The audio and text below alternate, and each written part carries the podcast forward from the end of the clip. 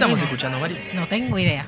Si tuvieras que adivinar una murga, porque Eh. tiene un timbre particular, No, me- o sea, no adivino murgas por cómo cantan. No adivino murgas, no Mm. sé nada yo. bueno, te doy cinco Eh, opciones.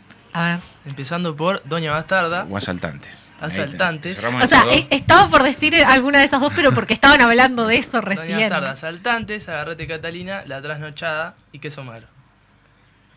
Eh, asaltantes. Bien, adivinaste. Muy La bien. presentación de este año. Pero, pero, o sea, adiviné por contexto por la conversación que estaban teniendo Sí, ustedes te fuera del ayudó aire. Oscar ahí. Sí, sí. A achicar el paño. Bueno, eh, ya hablando un poco en lo más competente, bueno, Oscar, pasó el 2022, un año bastante complejo a nivel político, con, con varios frentes, ¿no? ¿Qué- ¿Cuál es el balance que se puede realizar eh, después de la reforma de seguridad social, la reforma educativa, todo lo que tuvo que ver con, con el caso Astesiano y las difusiones que eso y las repercusiones? A ver, yo creo que nosotros tenemos. Estaríamos obligados a poner la estaca de medir en, el 2020, en diciembre de 2020. Parece que, hay como dos batallas que todavía no sintetizamos y que son. es imprescindible hacer la síntesis. Creo que un poco tenés el tiempo para desplegar la organización en territorio y trazar la línea, la línea, tras la línea, eh, ir a la, cancha. Y si no haces la síntesis, se te puede perder la experiencia que acumulás. Parte de eso nos pasó en las conquistas de los gobiernos. O sea, muchas veces la conquista del gobierno, ni del primer, ni del segundo, ni del tercero, tuvo atrás de esa batalla política una síntesis a la altura de las necesidades, que permitiera eh, incorporar el aprendizaje de todo lo positivo de esa batalla, pero también ver las falencias, las carencias, las dificultades. Y cuando ganás se te transforma más difícil la síntesis porque uno se vuelve medio citista. O sea, ganaste y por más que fue, no sé, la hora con la oreja, te parece que, te- entras en un triunfalismo. La derrota eh, tiene un montón de cosas muy negativas en términos económicos. O sea, la derrota electoral del 2009-2010 y eh, eh, en términos también del retroceso político. Pero de alguna forma no, no, no, no, nos ayudó a, a- a entender y aprender algunas cosas de nuestro proceso político para atrás. No se perdió las elecciones en noviembre del 2019, ni en octubre del 2019, ni en las internas. El proceso de la derrota tuvo un conjunto de factores que todos hay que ponderarlos, algunos ajenos, pero muchos no ajenos propios. Y hay una resurrección del movimiento popular.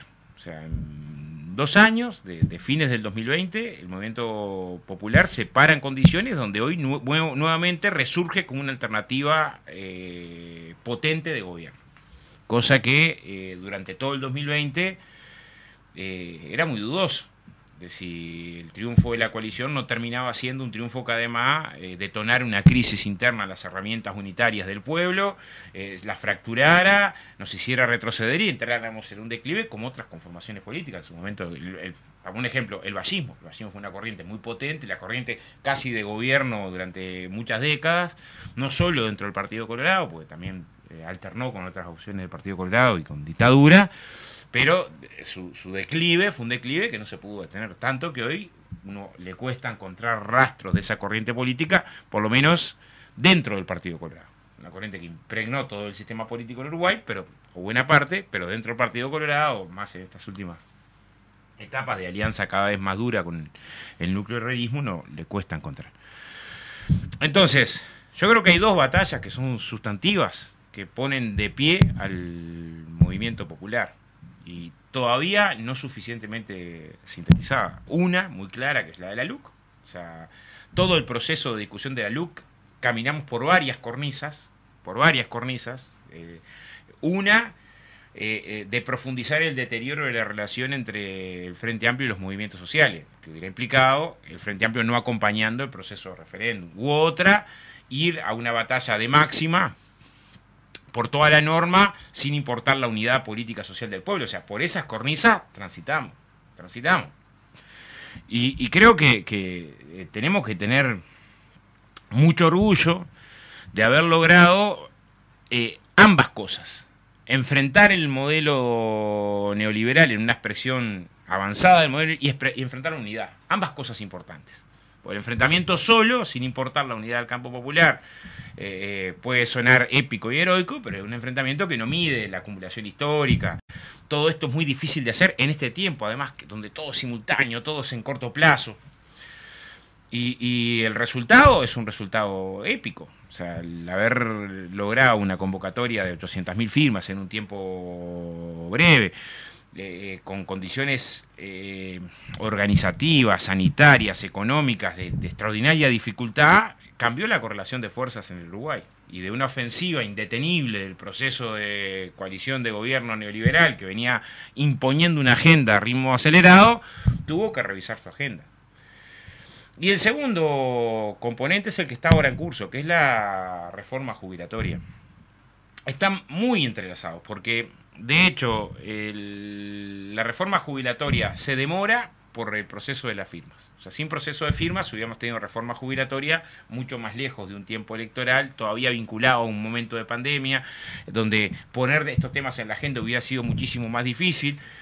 Ahora, claro, la llegada a las 800.000 firmas hizo que los tiempos que se habían votado en la, ley para que la comisión de expertos se expidiera en un proyecto se eh, demoraran de manera extraordinaria.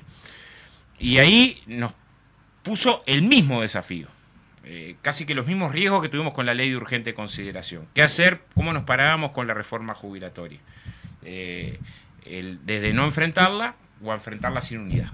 O sea, como que los mismos dos riesgos que tuvimos con la ley de urgente consideración, de nuevo estuvieron, y yo creo que todavía más notorios, porque es cierto que en la historia de la, de la, de la acumulación política de la izquierda, el tema seguridad social fue un tema que partió aguas a la interna. En el año 89, cuando se impulsa la reforma constitucional para asociar el ajuste de las pasividades al índice medio de salario, la ONASPU recién creada estaba a favor, el PCNT tuvo posiciones distintas a la interna y en el Frente Amplio había, no sé, tantas posiciones como partidos dentro del Frente. O sea, un cambio sustancial en materia de seguridad social no unificó al movimiento popular. Y con la SAFAP fue muy duro porque eh, el, grupo mayoritario en esa época dentro del Frente, que había tenido casi un 40% de los votos en la elección del 94, eh, eh, tenía inclinación a acompañar el cambio en materia de seguridad social. Entonces fue un debate interno que nos generó que, tuvimos que ir por disciplina partidaria, pero dejó la interna del Frente Amplio en una condición, si bien todo el PCNT en ese caso estaba en contra de la SAFAP, a la interna del Frente Amplio, lejos de fortalecer al Frente Amplio, lo dejó en un ajuste de cuenta. Bueno, y ni hablar sectores que no estaban en el Frente Amplio en esa época, como el Nuevo Espacio, que, que firmante del proyecto. O sea, los temas de seguridad social en general nos han eh, generado internamente un conjunto de problemas. Yo tengo la interpretación política de que la derecha presenta la reforma jubilatoria teniendo la eh, clara intención y la clara eh, valoración de que ésta iba a partir nuevamente al Frente Amplio. O sea, que era una medida que iba a generar interna del Frente Amplio enfrentamientos muy duros, que no iba a poder consensuar una postura común y que esto además iba a enfrentar al Frente Amplio con el movimiento social. Y si bien el debate dentro del Frente Amplio fue un debate intenso, complejo, a varias puntas de cómo pararse ante la reforma de la seguridad social, lo cierto es que el Frente Amplio, junto con la Organización de Jubilados y junto con el PCNT, logra un espacio de postura común. O sea, enfrenta la reforma. No hay duda que el Frente Amplio enfrenta la reforma jubilatoria. Hoy creo que nadie en Uruguay duda que, que si hay posibilidades de que esta reforma con estas características tan regresivas no salga, tiene que ver con, que el Frente Amplio tiene una postura muy clara enfrente, no solo con los trabajadores, con los jubilados, con otros colectivos que se han opuesto a, este cambio en estas condiciones, pero parece que es un segundo elemento de aprendizaje, o sea, logramos enfrentar al modelo en unidad, y, las dos cosas valen. Eh, muchas veces, a veces no tiene tendencia, bueno, hay, hay, que enfrentar como sea, bueno, enfrentar como sea quizás es la última opción, antes de no enfrentar pero, pero siempre eh, para permitirte avanzar, el cuidado de la unidad de las herramientas históricas del pueblo es sustantivo.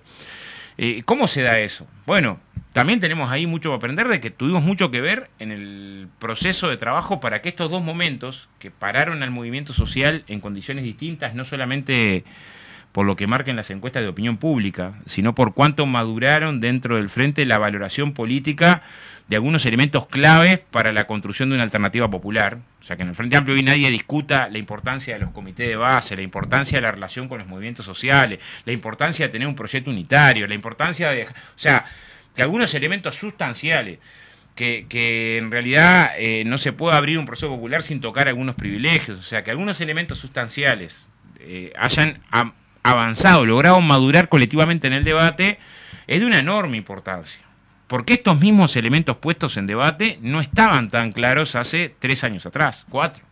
2018-19 uno habría debate dentro del frente acerca de la relación con el movimiento social y podía traducirse en opiniones tan simplistas como diciendo, bueno, pasa que los sindicatos le viene muy fácil cuando un gobierno es de izquierda o, seguir profundizando la, relación de, de, no tener en cuenta que sin esas bases sociales estás pelado o el desprestigio a los comités de base y a la estructura, eh, intentando no darnos cuenta que tenemos un enorme problema para que efectivamente tengamos un proceso popular si no tenemos eh, base política organizada. Eh, mejorarla todo lo que quieras, pero en realidad no, no despreciar la acción militante en territorio. Entonces, ¿qué digo? Tenemos un momento político que tiene que ser de un enorme aprendizaje. ¿Por qué? Porque tenemos una urgencia. Este año es un año donde vamos a enfrentar al modelo con la reforma jubilatoria, después capaz que da, para, colocar algunas claves de, dónde están los puntos más sensibles de, este enfrentamiento, donde va a haber un debate muy intenso con la transformación educativa, con la rendición de cuentas, pero el 2023 nadie duda que es un año donde tenés que encontrar una síntesis programática, o sea porque tenés que empezar a pensar, sobre todo en el segundo semestre, eh, cuáles son las claves de tu alternativa política porque empieza a generarse la, circunstancia de un año que, es preelectoral. Entonces, algunas pistas de cómo encontrar claves programáticas eh, las tuvimos en lo que fue la discusión de la ley de urgente consideración en temas muy sensibles, papel de los trabajadores, papel de las empresas públicas, qué pensamos de la seguridad y la convivencia, eh, cómo tiene que pensarse una transformación educativa. O sea, hay algunas claves que, no podemos obviar, el papel del Estado para la transformación agropecuaria eh, en términos de colonización. Y otras claves las encontrás en la reforma de la seguridad social. Eh, porque el cambio jubilatorio es quizá eh, eh, un condensado, el más claro que tenés en este periodo de gobierno, el más contundente, porque no se puede disimular con la pandemia. O sea, la rebaja salarial es grosera, es muy dura, es profundamente neoliberal, afecta a sectores de actividad que tuvieron crecimiento económico, lo que tendría que dar mucha contundencia en el sentido de la dureza de la política económica, pero pero eso en términos técnicos, en términos de la percepción de la gente, hay una parte importante que entiende que hubo una pandemia y que como hubo una pandemia no se le puede eh, achacar a la política económica la rebaja del salario. Más dura que la de los 90. O sea, en los 90, en la década de los 90, crece la economía un 30%, los salarios crecieron 3%, y la crítica era eh, muy potente en el sentido de cuánto retrasaban los salarios el crecimiento de la economía, que poco habían podido participar y si desagregábamos dentro de los salarios los que habíamos mantenido a duras penas, negociación colectiva, cerca de, 15, 20% de trabajadores, con los que no, todavía era más clara que había un conjunto de trabajadores que habían eh, sufrido de manera durísima esa orientación económica. Bueno, acá enfrentás una orientación económica donde la economía va a crecer y los salarios van a, a quedar congelados. Al final y entre medio una semejante panza. Bueno, ahí tenés para explicar eh, cómo eligió la política económica ganadores y perdedores. Sí, pero hubo una pandemia. Entonces la pandemia, de alguna manera, hace, atenúa la responsabilidad en el gobierno, eh, políticamente. No puede tratar de fundarlo técnicamente, sector por sector, explicarlo, pero políticamente lo hace. Los recortes, recorte de presupuesto educativo durante estos años, recorte en vivienda, bueno, lo mismo. Pero hubo una pandemia, en medio de una pandemia, en general estas cosas pasaron, hubo el incremento de la pobreza por más que, claramente es cada vez más difícil de sustentar cuando la, economía está por encima de, los niveles de prepandemia desde hace más de un año. Pero en el caso de la reforma de la seguridad social, es tan eh, grosera la, orientación económica, es tan de manual que, permite, es pedagógica, ¿no? Primero porque es grosero el incumplimiento de promesa preelectoral, ¿no? acá no achacable a la pandemia. En campaña electoral, la propuesta del presidente era de que de ninguna forma se podía ensayar un cambio que cambiara las condiciones o las reglas de juego a quien ya estaba en actividad, y el proyecto de la calle le cambia las condiciones a todos los menores de 57 años. el proyecto original, que es el del presidente de la calle, que después lo lleva a los eh, demás partidos y, sufre alguna modificación con el que ingresa al Parlamento, pero todos los de 57 años para abajo tenían que trabajar más años. O sea, el cambio era casi a más del 90% de los trabajadores en, trabajadoras en actividad. Y esta es la primera consideración política de una grosería de incumplimiento de campaña electoral. No de, cual, no de un tema muy marginal, sino de un tema sustancial. Seguridad social es un tema sustancial. Afecta, bueno, 700.000 eh, entre jubilados y pensionistas y un millón y medio de trabajadores activos. afecta a todo el Uruguay. O sea, los cambios en seguridad social eh, eh, son de una enorme importancia. Y hasta ahora no hemos logrado, con fuerza, eh, someter a crítica este incumplimiento. Creo que, entre otras cosas, han sido bastante contemplativos los medios de comunicación a la hora de los interrogatorios. O sea, las, entrevistas periodísticas no acosan sobre el tema de este incumplimiento de campaña electoral. Uno hace un comparativo. Yo miraba eh, eh, el último periodo de gobierno del FA. El Frente llega al gobierno en el 2014 diciendo no vamos a incrementar los impuestos. 2015 hay una caída económica de Argentina y Brasil, el crecimiento económico crece tres puntos menos, ah, incrementa pila el déficit y en el 2016 ensayaste una reforma que si bien afectaba a los más altos ingresos, en términos de movimientos de IRPF de las franjas más altas, hiciste un cambio tributario. Durante cerca de un año no había entrevista en el que no te pararas y tuvieras que estar explicando media hora por qué prometiste una cosa en campaña electoral y estabas haciendo una cosa diferente a la que prometiste en campaña electoral. Acá hay un incumplimiento muy duro de una promesa electoral y el fundamento no tiene nada que ver con ningún cambio económico de caída en la región y Coche, sino con que dice que no tenía los números cuando hizo la promesa, lo que es muy infantil desde el punto de vista del, debate político. La única vez que le preguntaron a la calle por qué había hecho este cambio y, en, términos del proyecto y la, promesa. Lo segundo eh, es que algunos aspectos del, proyecto, yo quería poner un ejemplo numérico recién, un trabajador que tiene un sueldo jubilatorio de 40 mil pesos, ¿no? y que queda, sufre un accidente, hoy iría a un subsidio de 26, ¿no? porque va con un 65% de esos 40 mil. Pasaría a 18.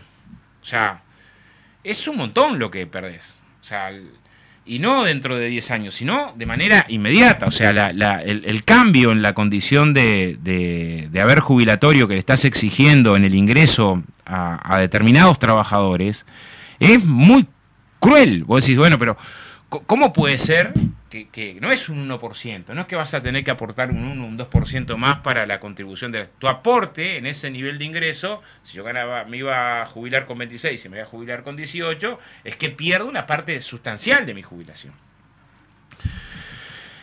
Entonces, eh, eh, la propuesta de financiación de la seguridad social, en este caso a, un 15% de las altas jubilatorias que son por discapacidad, eh, en el mismo momento en el que estás exigiéndole que una persona de discapacidad cobre 20 puntos menos, lo que a nivel de ingresos es un 40 y pico por ciento de su ingreso, eh, simultáneamente que haces ese cambio, no le estás pidiendo medio punto al sector empresarial o al patrimonio, a, una exoneración. Así, bueno, tal exoneración se va a moderar y va a haber un porcentaje de esa exoneración en el periodo de tránsito de la reforma que va a dejar de ser exoneración. Un tercio, un 10, un 6, un 3.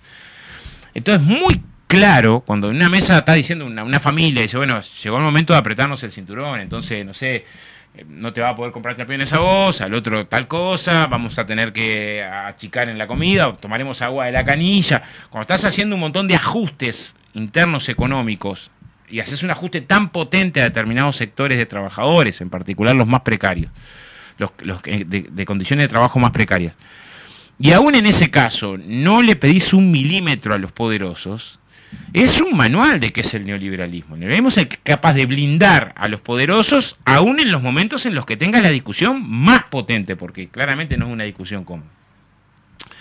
Entonces, está el debate general, es decir, trabajar más años y jubilarte con menos. Pero aparte del trabajar más años y jubilarte con menos, tenés otros elementos muy sensibles del proyecto de reforma que entró en el Senado. Uno, gente que no se va a poder jubilar porque no tiene los años de trabajo para poder jubilar y va a quedar en Pampa y la Vía o esperando que alguien de alguna política mañana recoja esa condición. Sabemos quiénes son, sabemos que son más mujeres que hombres, son de los quintiles más bajos de ingreso. O sea, tenemos claro qué sectores de trabajadores son los que van a pagar la reforma de la seguridad social con más potencia que otros sectores de trabajadores. La va a pagar la discapacidad, la van a pagar las pensionistas. Y en medio de ese eh, enorme proceso regresivo desde el punto de vista de la distribución, ni siquiera por la galería, aunque sea simbólicamente, eh, pones en la reforma un puntito de tal cosa sobre las tasas de ganancia, nada, ¿no? Entonces, ¿qué nos permite la reforma jubilatoria? Decir, bueno, mirarnos en el espejo de lo que nosotros no podemos hacer, ¿no? Porque hay una tendencia muy potente, muy potente del pensamiento único en economía, los últimos treinta y pico de años de intentar colocar como que la única alternativa posible es la alternativa que en ningún escenario, ni siquiera el escenario más extremo, ¿no? Eh, eh, construya una salida donde participen de la salida, aunque sea como reforma, ni siquiera un cambio radical en las relaciones de propiedad de nada, ni siquiera como reforma haga participar de la salida a los sectores poderosos.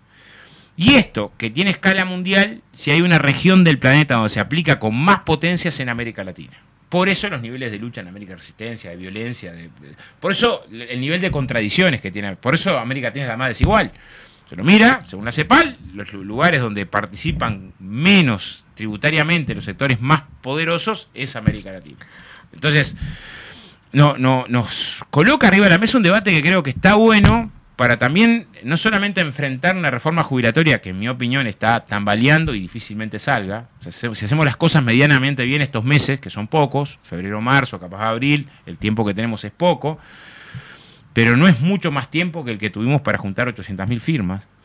Entonces, el poco mucho del tiempo tiene que ver con cómo llenas ese tiempo de debate político-social, decir, bueno, este tipo... Sí, y ahí, Oscar, justamente te iba, te iba a decir, bueno, la, la primera etapa de esta reforma pasó por el Senado y metieron la, la sesión un 28 de diciembre y creo que esperaban eh, un palacio vacío y, poca movilización por la fecha, ¿no? Ahí entre Navidad y Año Nuevo, y sin embargo el movimiento popular respondió bien.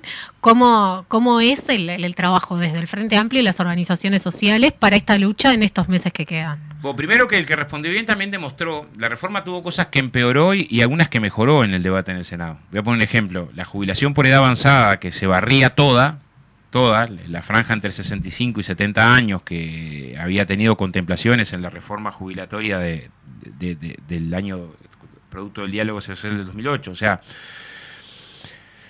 para decirlo de alguna manera, la, última reforma jubilatoria de la derecha, que fue en el año 96, generó como resultado una situación eh, dramática desde el punto de vista de la cobertura. los, expertos en seguridad social dicen hay tres niveles que son los que hay que atender en materia de seguridad social. Uno, la cobertura, o sea que a determinada edad tengas la mayoría de la gente con posibilidades de tener una prestación. La otra es la suficiencia, o sea, que esa cobertura no sea una miseria, que, esa cobertura te permita dignamente vivir o medianamente vivir. Y la tercera es la sustentabilidad económica, decir, bueno, pero que por tener cobertura y suficiencia no quedes bancarrota. So, dos de estos problemas los teníamos fuertemente, dos y medio diría yo. Casi que los tres problemas los teníamos en el 2006. Uno, teníamos problemas en la cobertura, porque venía cayendo la cobertura de personas que se podían jubilar eh, habíamos, estábamos por debajo del 93, 92%, hoy es un 99% de mayores de 65 años que tienen una prestación, pero el pronóstico era que la caída iba a ser mucho más potente porque 7 de cada 10 trabajadores de la actividad privada no podían contemplar los 35 años de actividad que exigía la reforma del 96. O sea, en cobertura veníamos en caída. En suficiencia, ni hablar la, jubilación mínima era de mil pesos de ahora, dos mil pesos de ahora. O sea, teníamos jubilaciones mínimas eh, donde un porcentaje altísimo, la mayoría de las jubilaciones mínimas en Uruguay estaban por debajo de tres bases de prestación y contribución. Es como que hoy todas, tuviéramos la mayoría de las jubilaciones por debajo de lo que hoy son las mínimas, bastante por debajo de lo que hoy son las mínimas. Entonces, tenías un segundo problema y también de sustentabilidad porque el nivel de asistencia financiera que requería el Banco de Previsión Social era el doble en el año 2006 que lo que fue en el año 2019. O sea, en los tres planos tenías problemas. Hubo un conjunto de situaciones que, ayudaron a resolver el problema. Crecimiento económico del Uruguay, no hay duda. Crecimiento de la formalización, no hay duda. Medidas eh, concretas para avanzar en materia de, formalización. Pero en materia de cobertura, ahí se crearon, se modificaron los criterios para la jubilación por edad avanzada, que era solo 70 años y 15, se bajó a 65. Se logró el cómputo de un año por cada hijo a la mujer eh, trabajadora, se bajó a 58 años de edad y 28 años de trabajo si el trabajador está desocupado con un seguro de paro especial de dos años, un año de seguro de desempleo eh, para el trabajador mayor de, 50 años. Y bueno, la cobertura pasó a saltar, saltó al 99%, o sea, lograste un avance histórico. Uruguay pasó a ser el país con mayor cobertura de personas jubiladas o con pensión con más de 65 años en toda América Latina, con muchísima distancia. También la suficiencia. Uno puede decir, las jubilaciones son bajas, pero no es lo mismo que una jubilación fuera de 6 mil pesos que de 16. No es igual.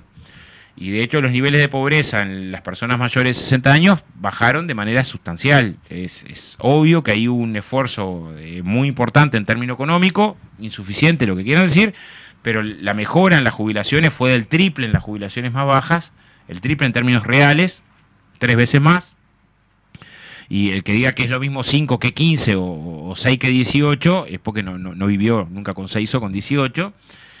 Y, un aumento general de las jubilaciones. O hay un segundo elemento muy importante. Bueno, yo creo que la, la, reforma esta pone eso en cuestión muy duramente, pero en el debate en el Senado, este cambio en la reforma de la jubilación por edad avanzada en el último día se modifica. O sea, casi sin mucha discusión. O sea, lo que demuestra que el proyecto es un proyecto que tiene una enorme debilidad. Eh, el, aún sin que fue, pues yo sé, tuvimos unas movilizaciones el 27, pero estamos todavía lejos del nivel de movilizaciones que podemos generar por este tema. O sea, tenemos posibilidades mucho más potentes una vez que coloquemos la discusión general. Tuvo elementos que en medio la eh, modifican para peor, porque el último día también se mete eh, se faculta al Poder Ejecutivo a que incremente las posibilidades de cómputo jubilatorio para la caja militar, una caja que eh, históricamente tuvo privilegios insólitos. Voy a poner ejemplo, un sargento que tenía un ingreso de 32.000 se jubilaba con 70.000. 32.000 con 70.000, o sea, se jubilaba con más del doble de lo, que era su, ingreso de, de, base jubilatorio antes de la reforma del 2018. Si bien eh, la caja militar quedó con una condición de privilegio, ese 30 y algo mil pasó a 29 mil, no, no, no, no está en el mismo lugar que estaba antes del 2018, por más que hay una etapa de tránsito. Entonces, ¿qué decimos ahora? Y termino. Hay un periodo de tiempo en el que, si logramos un debate general, la coalición de gobierno ha demostrado, ha salido públicamente Cabildo a decir que tiene un montón de reparos sobre la reforma, de las cosas que votó Cabildo en la reforma, medio insólito, pero en diputados lo dice. El Partido Colorado se ha manifestado con alguna reparo con respecto a este recorte durísimo el tema de discapacidad. Tiene reparos de bases sociales que son hasta internos. Hoy escuchaba una entrevista al comandante en jefe del ejército. Si hacemos las cosas medianamente bien, yo creo que tenemos condiciones de frenar una reforma jubilatoria y pensar en todo caso en un debate profundo de seguridad social que tiene que tener algunas claves, que es la orientación que hemos colocado hasta ahora. No puede ser que no participen los sectores más poderosos para atender eh, eh, la cuestión de la cobertura de seguridad social. Uno, la, la, realidad es que se quedaría bastante tiempo más, horas, haciendo esta entrevista, pero bueno, dijo alguna vez un, un comunicador que el tiempo es tirano. Eh, pero bueno, eh, lo bueno es de esta claridad de Oscar eh, es que para los oyentes y las oyentes a veces no termina de dimensionar las consecuencias de esta reforma de seguridad social. Tenemos una tanda musical y venimos con el ping-pong de cierre, más desestructurado. Tanda musical y volvemos con el cierre de la mecha. ¿Qué estamos escuchando, Mari? La trampa. no es la trampa eso. No, eso es la, renga, ¿no? sí, claro, esa voz. La renga, la renga, la renga. Eh, voces de, andas de rock rioplatense, sí, me, tengo más fe para ir reconociendo. Sí, este, ¿Te pasa lo mismo, cortito, te pasa lo mismo que Callejeros, que todas las canciones te parecen iguales? No. Bien. Esta canción la estábamos escuchando eh, porque tiene una reversión, una inclinación de fútbol. Ah. Nada, te Al final es donde partí. Obvio que no. Bueno, vamos a arrancar con este ping-pong al azar. Ah, recopiado otro programa. Eh, a Oscar Andrade con algunas cosas que hizo en producción Maru Torres, que a pesar de estar en sus vacaciones en la playa ahí en México, a pesar de que ella no quería que dijéramos eso, vamos a arrancar con preguntas cortas. Eh, eh, o no preguntas, pero comentarios. Momento histórico de toda la historia que elegirías para estar presente. Lugar y tiempo. ¿De toda la historia? Complejo. ¿O de la historia nacional? Elegí uno y elegir, uno. Te voy a elegir. Elegí el que quieras, como La quieras. historia nacional, 1815. Sí, sí, 1815. Ahí, reglamento de tierras. Al, Con ¿quiere- la Encarnación Benítez. Sí, claro, ahí. Bien. Reglamento de ¿Y tierra. internacional? Fua. Internacional. Internacional. Déjame ver un momento de la historia internacional. Este. No puede mejor que este que está. Internacional. El 59 en Cuba. Ha sido. uf. Y sí, yo te iba a presente. decir, ¿no? Pero. Ponete un poco macizo, Oscar. Ahí. Bien. Sigan, sigan, sigan. Claro, Bien, eh, vamos a salir un poco de eso. Eh, Murga preferida, Los diablos. Diablo Verde, La Teja. Eh, ¿Qué es para vos el fútbol en la vida y qué es lo mejor que has hecho eh, en una cancha o lo más loco? por así decir? En una cancha, y yo eh, eh, jugué pocos años, jugué hasta los 20.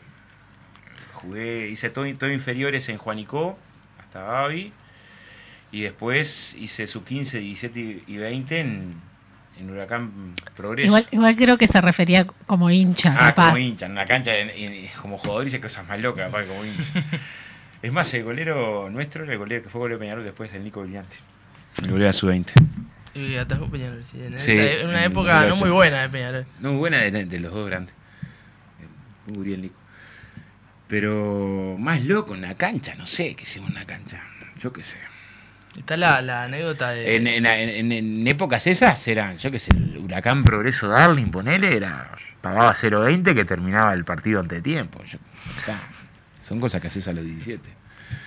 ¿Qué pensás de... ¿Qué es nacional en tu vida? Fa, el, el fútbol es importante. Y nacional, yo qué sé. Me hizo creer en los Reyes Magos. La primera vez que vi una camiseta nacional, te querías morir. La primera vez que pude ir a estadio, que fue ya. tenía seis. Fue la final de la Libertadores. Imagínate, en el 80. Y la segunda Libertadores que gana Nacional, que ahí ya era más consciente porque tenía. Yo creo que estuve picando papel en la semana. Y ahora no te dejan llevar papel picado. no te dejan increíble. Porque antes lo- los recibimientos eran. La, la disputa de recibimiento era sobre todo por el papel picado. Pero sí, me parece que es un fenómeno cultural ineludible el fútbol. Ineludible. Galeano lo explica muy bien. El- el- no se puede entender la idiosincrasia de estos pueblos sin la pelota de fútbol. En, en- en todos los niveles. En el barrio, en el cuadro del barrio. Yo sé que después está la FIFA y el negocio Claro. y, y las potencias. Pero, pero, pero hay una parte de la identidad que tiene que ver con, con el fútbol. Hoy es una fiesta maravillosa. A ver, un clásico. Es una fiesta maravillosa. Te vas con broncas y marchás, alegres y perdés, pero en sí mismo es una fiesta popular que mueve hoy un amistoso 50.000 personas. ¿Y Aguada? Bueno, Aguada yo me, me- me hice después del barrio, porque en realidad viví muchos años en la Aguada, mis gurises jugaron en el club, me, me- fui, fui al club, hice deportes en el club y, en- y lo seguía en básquetbol menos, lo empecé a seguir mucho más. Y también es, tiene un, en- un enraice barrial territorial gigante, gigante, o sea, es, es familia Aguada. O Si hacen la- una película de tu vida, ¿cómo te gustaría que se llame y quién te gustaría que la protagonizara? Y bueno, que fue una película plural, que no haya un personaje excluyente, que sea lo más colectivo posible. Yo creo que una, una- intenta aprender eso. Eh, Que, la historia que uno está escribiendo viene escrita con millones de manos hacia atrás y de corazones y de piel, y que parte de los problemas muchas veces es, es poner, encandilarse con las luces del, estadio. ¿no? Las izquierdas hemos tenido muchos problemas con los egos, y, ¿no? Que tenemos que, tratar de razonar de que somos un puñadito de arena, un granito en las montañas de arena que se precisan. Y, y- eso no, no, no, no implica perder la individualidad, el papel de lo que uno puede hacer, pero, pero tratar de razonarlo en un sentido mucho más, más general. ¿no? La, la vida, si, si miramos los millones de maneras, la vida de uno es un pedacito así, y está bueno ese pedacito así dedicarlo a, a causas. ¿no? Dos cortitas antes de cerrar, eh, que son parte de la idiosincrasia uruguaya. ¿Asado o eh, milanesa? Asado, asado. Sí, ¿Vino sí. o cerveza? Vino. Bien, asado y vino, como dice la bandera Sí, de Uruguay. claro. ¿Cómo pasaste, Oscar? Buenísimo, buenísimo, estoy para otra. Bueno, agradecemos la participación de Oscar Andrade en un nuevo programa de La Mecha. Saluda a tu gente que nos estamos yendo y hoy que gane el mejor y, y si el mejor tiene tres colores, mejor. Saluda a tu gente, Mari. Saludos a mi gente que hoy gane Peñarol. Vamos Nacional. Cuánta verdad